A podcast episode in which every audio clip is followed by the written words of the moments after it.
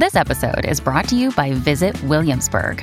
In Williamsburg, Virginia, there's never too much of a good thing. Whether you're a foodie, a golfer, a history buff, a shopaholic, an outdoor enthusiast, or a thrill seeker, you'll find what you came for here and more. So ask yourself, what is it you want? Discover Williamsburg and plan your trip at visitwilliamsburg.com. Welcome to the New Books Network. Welcome to the New Books in African Studies, a podcast channel of the New Books Network. I'm your host, Elisa Prosperetti. Today, I will be talking to Professor Ousmane Kane about the new volume that he has edited called Islamic Scholarship in Africa New Directions and Global Contexts. Islamic Scholarship in Africa has just been published in spring 2021 by James Currey as part of the Religion in Transforming Africa series. The volume is coming out contemporaneously in French, titled Érudition islamique en Afrique, Nouvelles pistes de recherche et contexte mondial, which is published by Dakar Service. And Service will be publishing paperback versions of both English and French. Ousmane is the Prince Al Walid bin Talal Professor of Contemporary Islamic Religion and Society at the Harvard Divinity School. He's the author of numerous works, including 2016's Beyond Timbuktu, an intellectual history of Muslim West Africa. Ousmane, welcome to the podcast. Thank you for inviting me, Elisa. It's really an honor and a pleasure.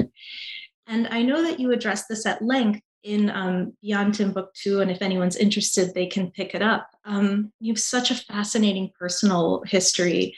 I wonder if you could uh, tell the listeners a little bit about who you are and where you come from and how you became drawn to the world of scholarship.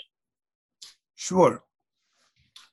I was born in Senegal and I grew up there, received uh, primary and secondary education in public schools in Senegal in the French language. But simultaneously, I also attended Quranic school and uh, uh, received also higher Islamic education. So um, after completing secondary school in Senegal, I relocated to France where I studied uh, uh, political science and Middle Eastern studies, and I received my PhD from Sciences Po Paris in 1993. And I also studied uh, high Islamic education, received a master's degree uh, in high Islamic education.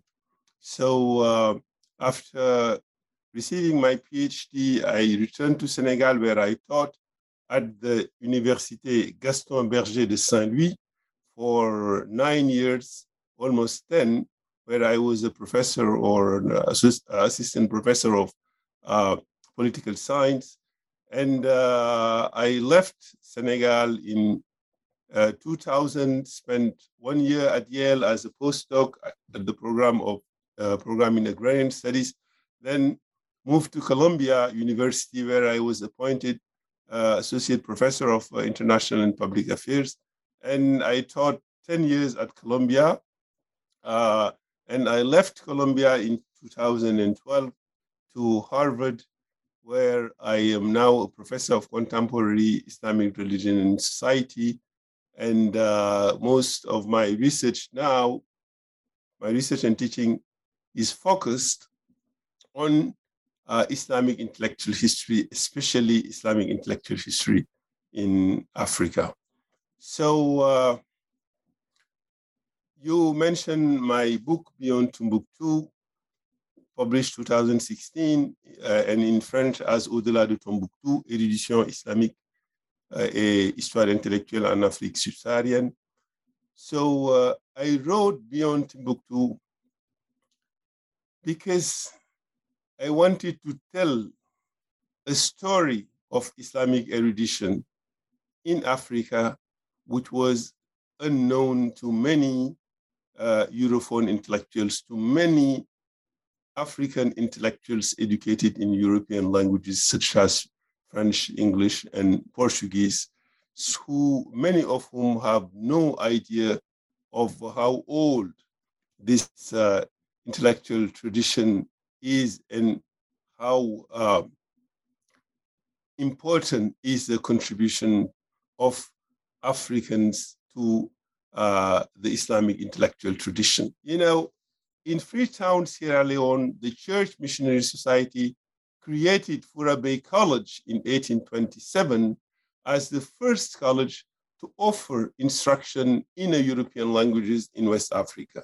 But at that time, several Islamic uh, centers of learning existed, and um, in Timbuktu, in Gao, in Djenné, in Pire Saniokhor in Senegal, in Kano, in Borno, and in so many other places. And Africans have been uh, traveling to study and teach all over the world for several centuries. And that part of the story of uh, Islamic erudition in Africa was unknown to most uh, Europhone intellectuals. And that was the reason of my writing uh, Beyond Timbuktu, an intellectual history of Muslim West Africa. Yeah, I believe you refer to, um, you know, Fourah Bay, Sierra Leone was just an island in a sea of higher education institutions in, in the Islamic world. And I think this kind of reframing um, is, is absolutely foundational uh, to African studies. So you you gave us um, your um, intellectual uh, academic journey, but there's also a parallel journey uh, that you refer to in Beyond Timbuktu that starts in Kaolack. Right. My mother uh, is the daughter of Sheikh Ibrahim Niass, who is one of the most uh, prolific uh, scholars, uh, Islamic scholars, and Suf, influential Sufi leaders in the contemporary world. His following runs in the millions, if not the tens of millions. And uh, Kaolack is the city which he founded in uh, 1929, Medina Kaolack, sorry, not Kaolack, Medina Kaolack, which is a, a city uh, in the suburbs of Kaolack, and which has become a major center, spiritual center, center for pilgrimage and learning and uh, my mother, who also is a scholar of her own right, she passed away uh, in 2000, in, in, in uh, 2020, December 2020. But she is considered one of the most influential, also Islamic educator in Africa. She, her name is Sheikh Mariam Ibrahim Niass, She has established many, many schools trained thousands of uh, people in a career which spans a period of six to seven decades. So I was exposed to that story, to Kaolack, to, uh, to the Tijaniya Tariqa, to Tijaniya Sufi order, and to you know Islamic erudition. And when I went to publish to public schools and engaged in conversation with uh, you know other students who are only trained in the you know European languages, I realized uh, the disconnect you know between uh, their uh, knowledge of uh, Islamic uh, of of African erudition and and and and the reality that they there is a lot that they didn't know uh, because they believe that you know the history of education or formal education in Africa starts with colonialism. And I think that was a very wrong assumption because uh, for uh, centuries, Africans have been participant in the production of Islamic knowledge. They have written in Arabic. Uh, they have also written in Ajami. Ajami means using the Arabic script in order to uh, transcribe African lang- languages. And there is an attested usages of Ajami in uh, 80 African languages, you know. So, which means that the history of erudition, the history of sophisticated knowledge transmission, by no means started with European colonialism, by no means started with the introduction of the colonial uh, school system and its pedagogy you open um, this edited volume that we're discussing, Islamic scholarship in Africa, with um, with an anecdote um, in the words of your grandfather. Right. He uh, performed the pilgrimage to Mecca for the first time in 1937, and he was received together with other 16 scholars from different Muslim countries by King Saud of Saudi Arabia. And uh, uh, the story he tells is that he, when he spoke, he impressed the uh, audience so much that uh, one of the scholars wanted to know where he lived in Egypt and asked him, Where do you live in Egypt? He said, I have never been to Egypt. And then the scholar was very uh, surprised, you know, how this black person who has never been to Egypt could could be speak uh, could be so so so so uh, learned. And he asked him, uh, "Where did you study?" He said, "I studied with my father." He said, "So when did your father graduate from Al Azhar University?" He said, "My uh, father never attended uh, Al Azhar or any other school anywhere in the world. He studied only with uh, with, with his father.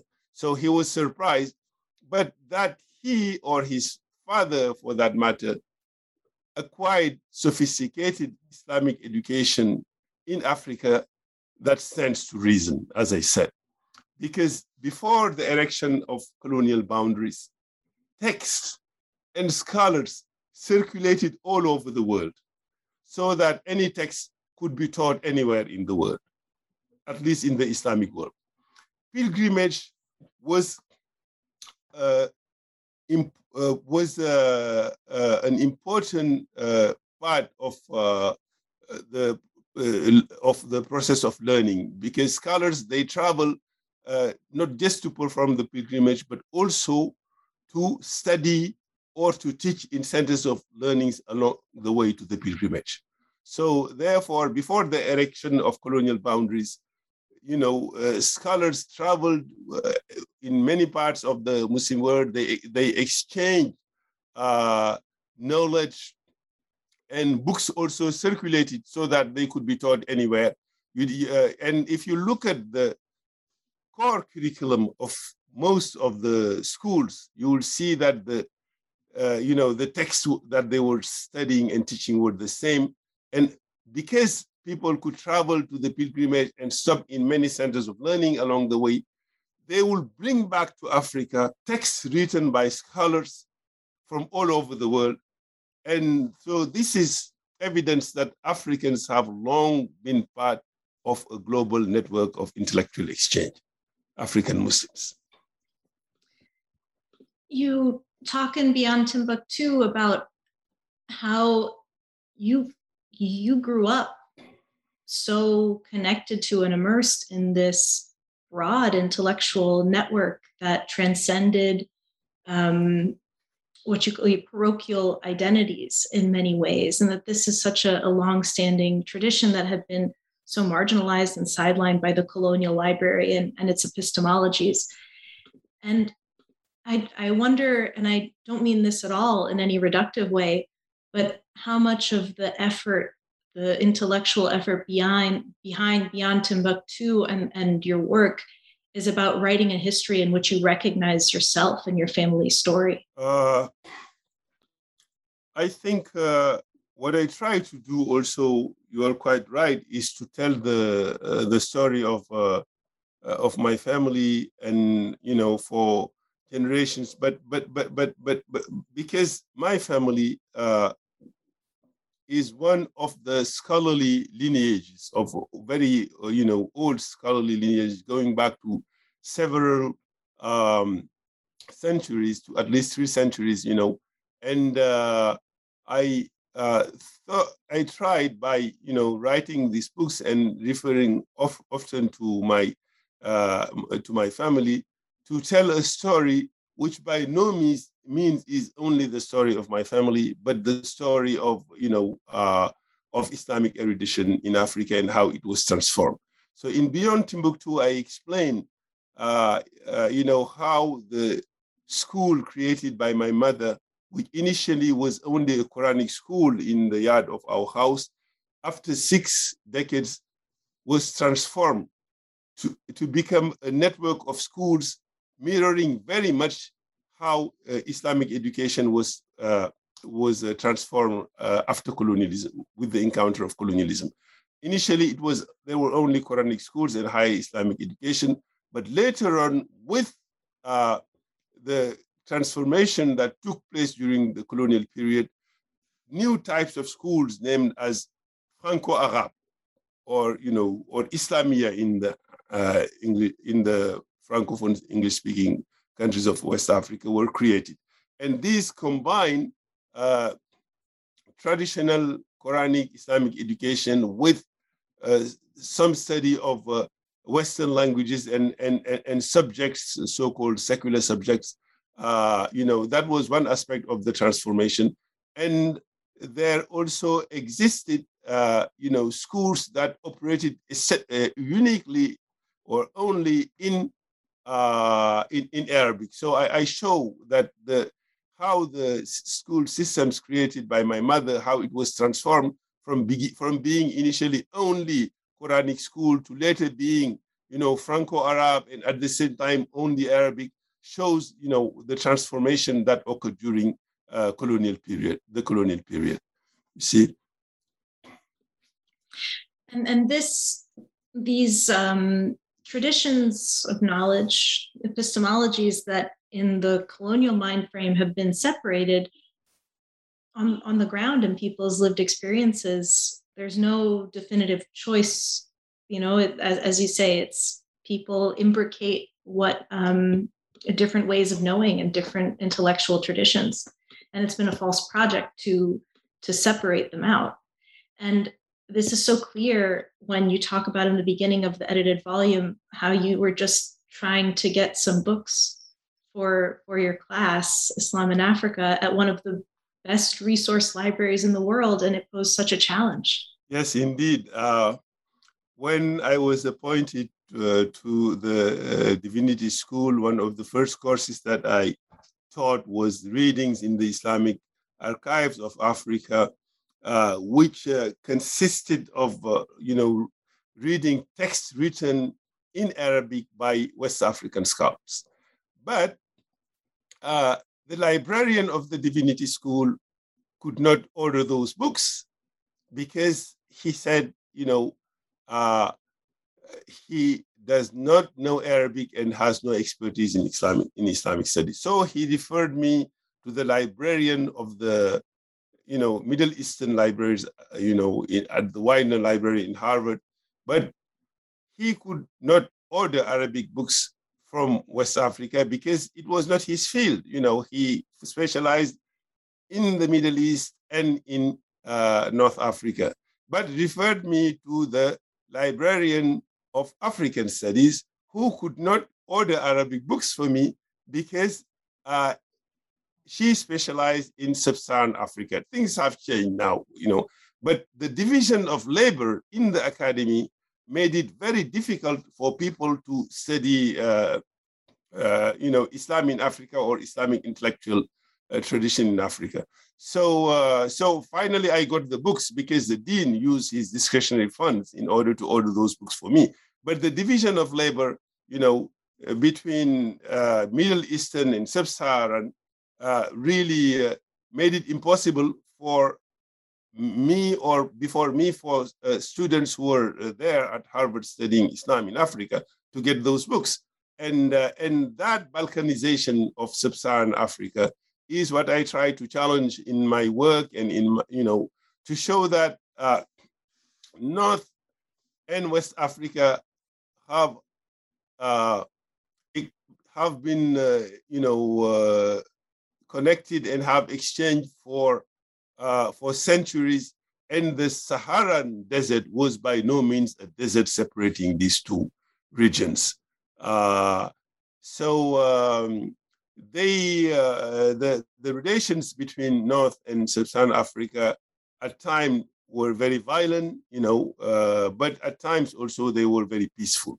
You know, it involved, uh, they involved the slave trade, the Oriental slave trade, uh, war, conquest, but they also involve diplomacy and peaceful spiritual and intellectual exchanges. And I felt that that part of the story was not uh, uh, known to many people, partly because they didn't know Arabic, but also partly because of the, uh, you know, uh, of the division of labor separating North Africa from Sub-Saharan Africa. And usually, you know, African studies uh, consisted mostly in the study of African religion, not, not, not Islam, whereas Islamic studies specialized more on the Middle East and North Africa, so that most experts of Islamic studies would have little interest in Islam in Africa uh, and or even engage, uh, you know, the literature produced by uh, scholars working on Islam in Africa. So yeah, I, I think that that division of labor was a, in the academy was a real problem. But you know, uh, the good news is that things uh, are changing now, and more and more uh, scholars of Islam in Africa are being appointed in major universities, and they are also uh, publishing books in major university press, and their work uh, now is being uh, visible uh, in, in the large field of Islamic studies. And that was one of the greatest challenge that we, we, we face, really, people working on Islam in Africa.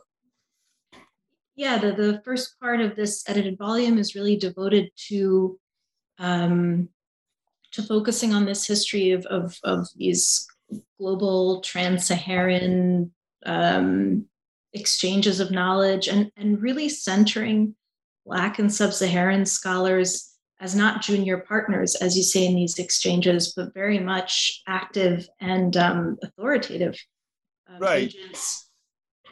Indeed. And I wondered, I wondered if you could speak a little bit about, uh, you know, the, the backdrop to this is the French colonial idea of Islam noir, which is which is stereotyped as, as passive and not generative um, of, of knowledge and and expertise, and and how attention to um, the racialized aspect of Islamic knowledge is, is now really for, being being foregrounded in this new scholarship. Right. I think uh, you are quite right that the idea of Islam noir or Islam du terroir, you know, the notion of Black Islam, which is different from uh, Arab Islam, which is uh, uh more syncretic, uh, which is syncretic, which is uh, less erudite, less warlike, more peaceful.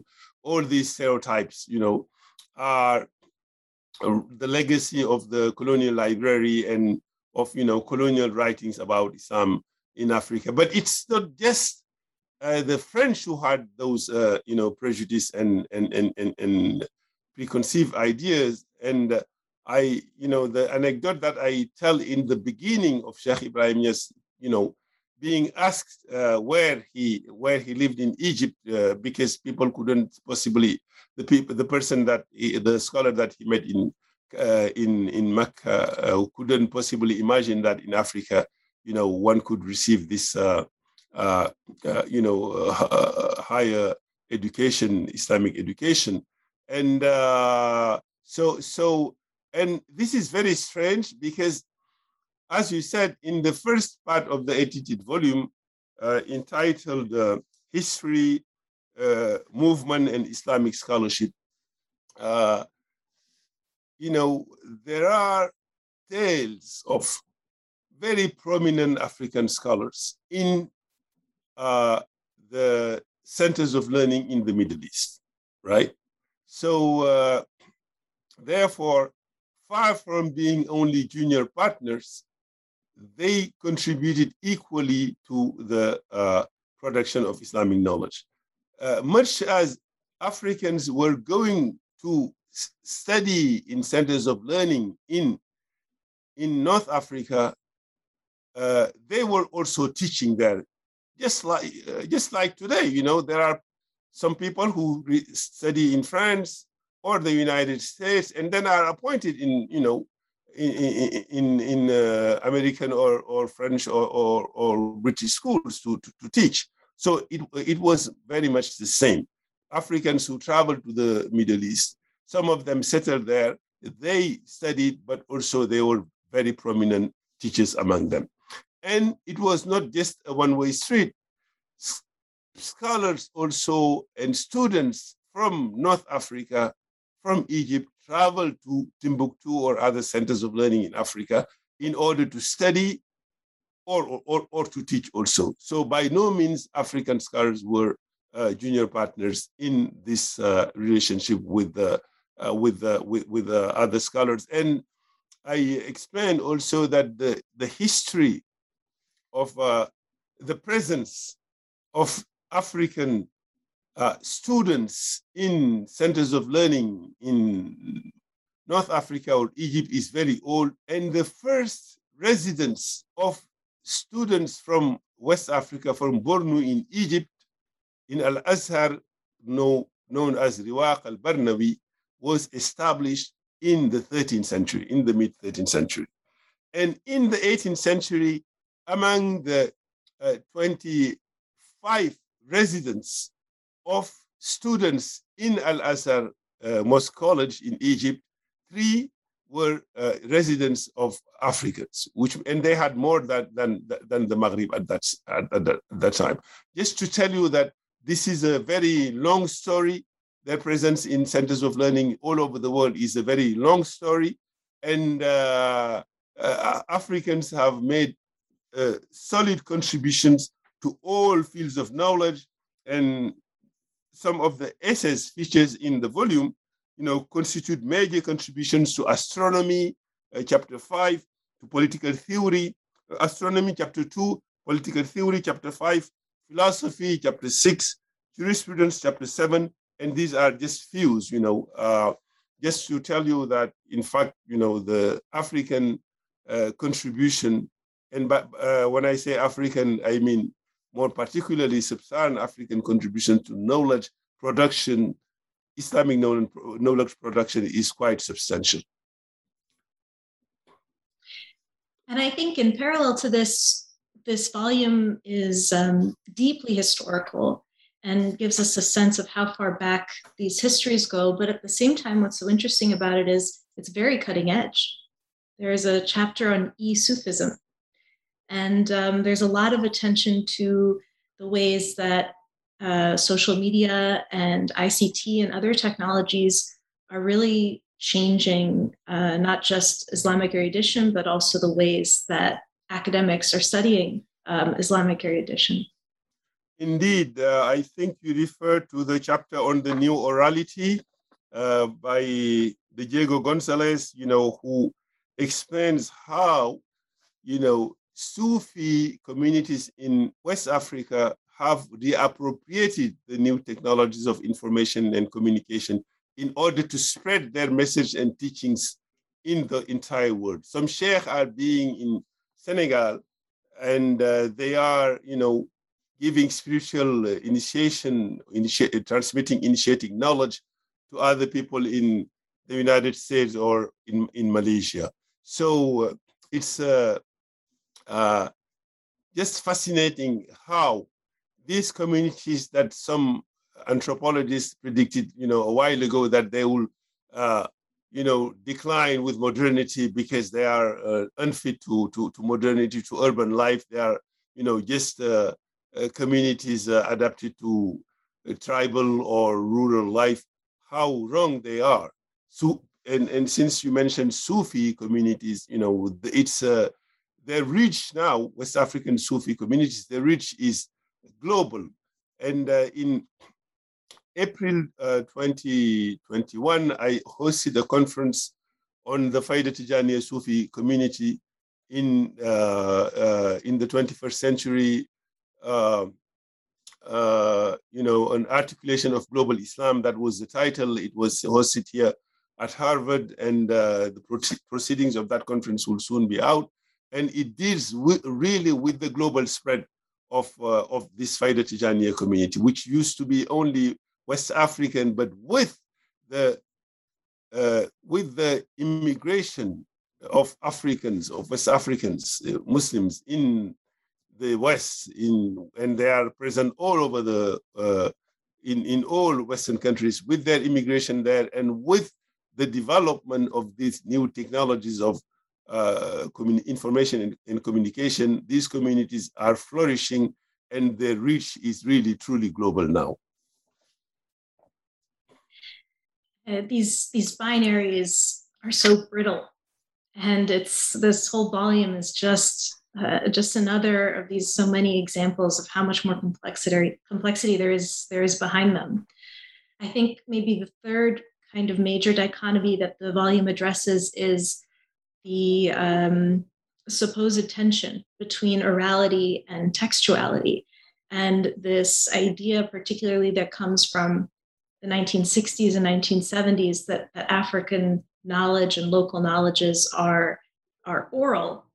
This is something that really marginalizes or obfuscates so much of the history that you're talking about, about a deeply textual um, intellectual culture. But even more than that, not just this dichotomy, but how how textuality and orality um, work together.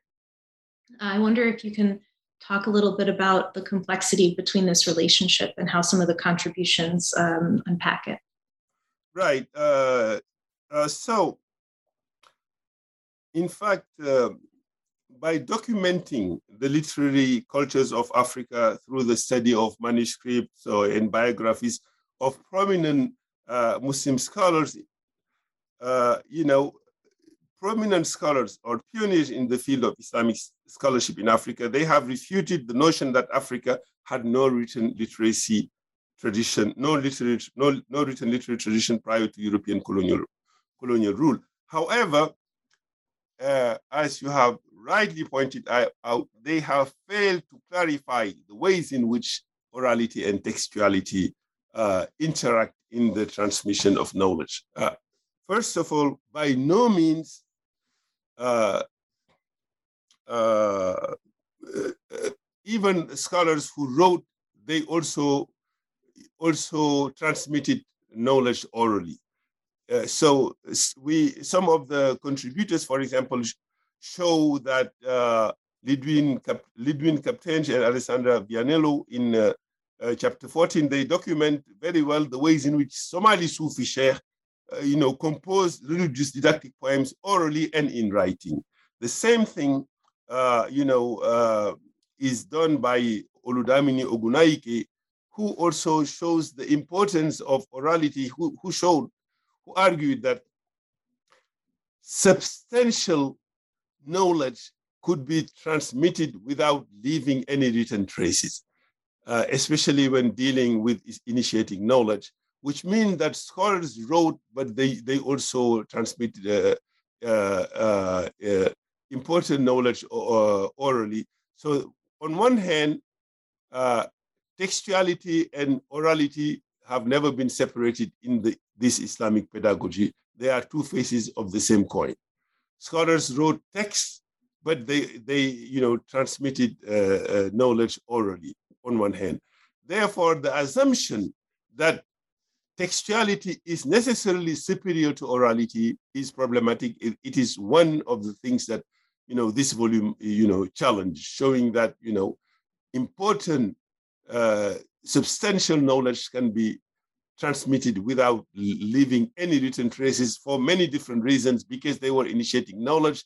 Not everybody was supposed to know them. So therefore, there were no written traces and only masters will teach them to only their trusted disciples.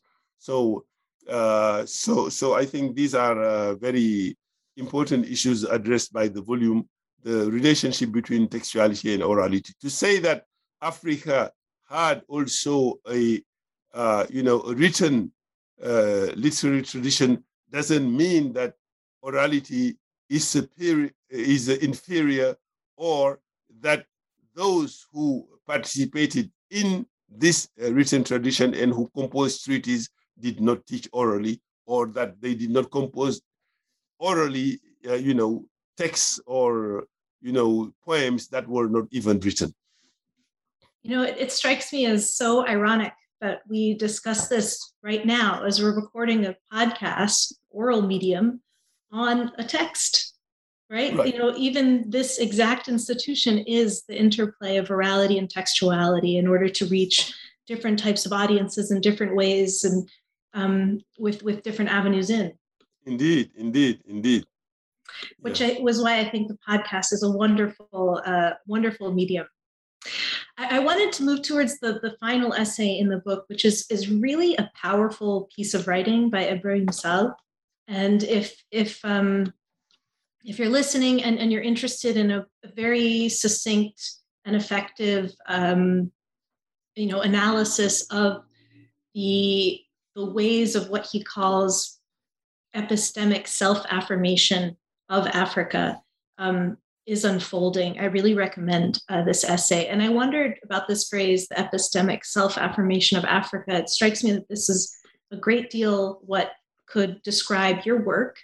And, and in addition to your work, how do you see uh, this project moving forward um, in the field of Islamic scholarship and in the field of, of African studies? Okay, so just uh, allow me to uh, remind you that Ibrahim Sall, you know, who wrote the conclusion, was the former secretary, executive secretary of CODESRIA. CODESRIA is the Council for the Development of Social Research in Africa. And CODESRIA is one of the leading uh, African think tanks. And CODESRIA was established by Samir, the Egyptian, economic Egyptian Samir Amin, and some other prominent African intellectuals in order precisely to reclaim that epistemic sovereignty, in order to mobilize Africans across, you know, uh, colonial uh, uh, linguistic divide to think together on how to uh, offer solutions to the problems that Africa were facing, problems of development, problems also of uh, epistemicide, you know, because, uh, and, and, and, and, and so they promoted uh, African research and African scholars and, uh, and many very prominent intellectuals, African intellectuals who are now serving in Western universities uh, uh, are actually associated with CODESRIA. They were they, they, they, they were part of this effort of uh, challenging the global epistemic order and, and struggling for an epistemic justice which, uh, by which Africa's uh, contribution to knowledge would be fully recognized. And I think that the study of Islamic erudition in Africa, you know, uh, and the importance that it had for African intellectual history, but also for Islamic intellectual history, is part of this uh, epistemic struggle. And uh, some may uh, think of Arabic and Islam as, you know, a form of uh, imperialism because Islam came from the Arab, the Arabian uh, Peninsula, and uh, and, and, and Arabic is, after all, a, a language which was born in Arabia. But that language has such a long history in Africa, and Africa reappropriated it for itself, or Africans have reappropriated uh, the Arabic language for themselves, either in the using of the language itself or the using of the script in order to transcribe their language, that we uh, cannot understand fully African intellectual history without looking uh, at that uh, contribution. And uh, this research that uh, I am doing, and people like me on Islamic erudition in Africa, and especially, you know, this volume, which uh, in which we worked for several years with a group of scholars uh, trying to identify what needs to be what what new questions need to be uh, uh, addressed, you know, is part of that uh, that effort for epistemic justice. And if you just if allow me to mention that one uh, part of the volume also deals with Ajami or the use of the African, the Arabic script to transcribe African languages. It was widely used it remains still uh, widely used to uh, not just to uh, uh not just for illiterate audi- uh, audiences in Arabic or people who didn't know Arabic, but there was a very sophisticated uh, literature and poetry in Ajami. In other words, Ajami was not used only to explain basic Islamic knowledge to uh, Africans, people who didn't know Arabic. It was also, uh, you know, it's uh, an, an, intellectual tradition uh, of itself, as some uh, several of the of the articles dealing with the very elaborate poetry composed by Senegalese, by Somalian, by uh, Kenyan, etc. So to say that Ajami was was was very important uh, therefore, and, and again, Ajami means using the Arabic script in order to write in African language. So that's a very important tradition. And uh, uh, what we uh, try to do in this volume is to uh, s- stress the importance of studying Ajami not just as you know uh, something of the past, you know, or not just focusing on you know uh, on old manuscripts, but also as a living language up until now. People are using it, they are writing in, in, in, in Ajami, even for literate audiences. Absolutely. And I, as a very ignorant person, was surprised to discover that there were 80 languages um, that had that had used Ajami script. And I wondered, is there ongoing research to to discover if there are more? Um, well, 80 languages in Africa, you know, uh, with an attested usage of, of the Arabic script. Yeah. So that's uh, uh, the findings of, uh, of a book on the Arabic script in Africa published a few years ago. Yes, there are many scholars who are working on Ajami. Even, you know, I have a doctoral student who just joined, you know, our doctoral program in order to study Mandinka Ajami. Professor Fallou at Boston University you know, also study uh, study Ajami. He studies Ajami. So yeah, there is a growing interest in Ajami, in, in understanding Ajami, in, in, in studying Ajami, especially Ajami, you know, uh, in the contemporary period, because it remains very much of a living tradition. So um, even though we've been through this global pandemic and we are continuing to be part of this global pandemic. Uh, you continue to be as prolific as ever. Uh, what are your current and future projects in addition to um, what you've already mentioned? Uh, as part of the mission of my position, you know, I organize every year an Islam in Africa conference. And the volume, Islamic Scholarship in Africa, new directions in global context, you know, uh, uh, there is a finding findings of the first two conferences. The first one was organized in uh, in uh, uh, February 2017, and uh, it was entitled "The Text, Knowledge, and Practice: The Meaning of Scholarship in Islamic Africa." And the second one was entitled was organized in in in November 2017 uh, you know, a few months after the first, which was organized in February 2017. And it, uh, it was uh, entitled Islamic uh, New Directions in the Study of Islamic Scholarship in Africa. Then uh, the third conference was entitled West Africa and the Maghreb. And the fourth, Africa Globalization and the Muslim World. And findings of these two conferences also are in press as a special issue of religion entitled Africa, Globalization and the Muslim World.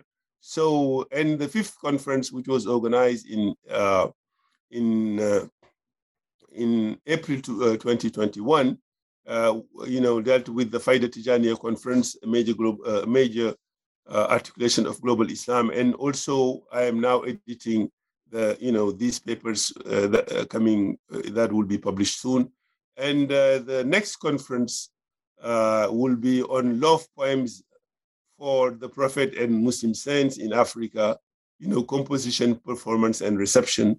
And that's uh, what I am working on. So, uh, not clear when, because um, ideally, you know, such conferences should be in person.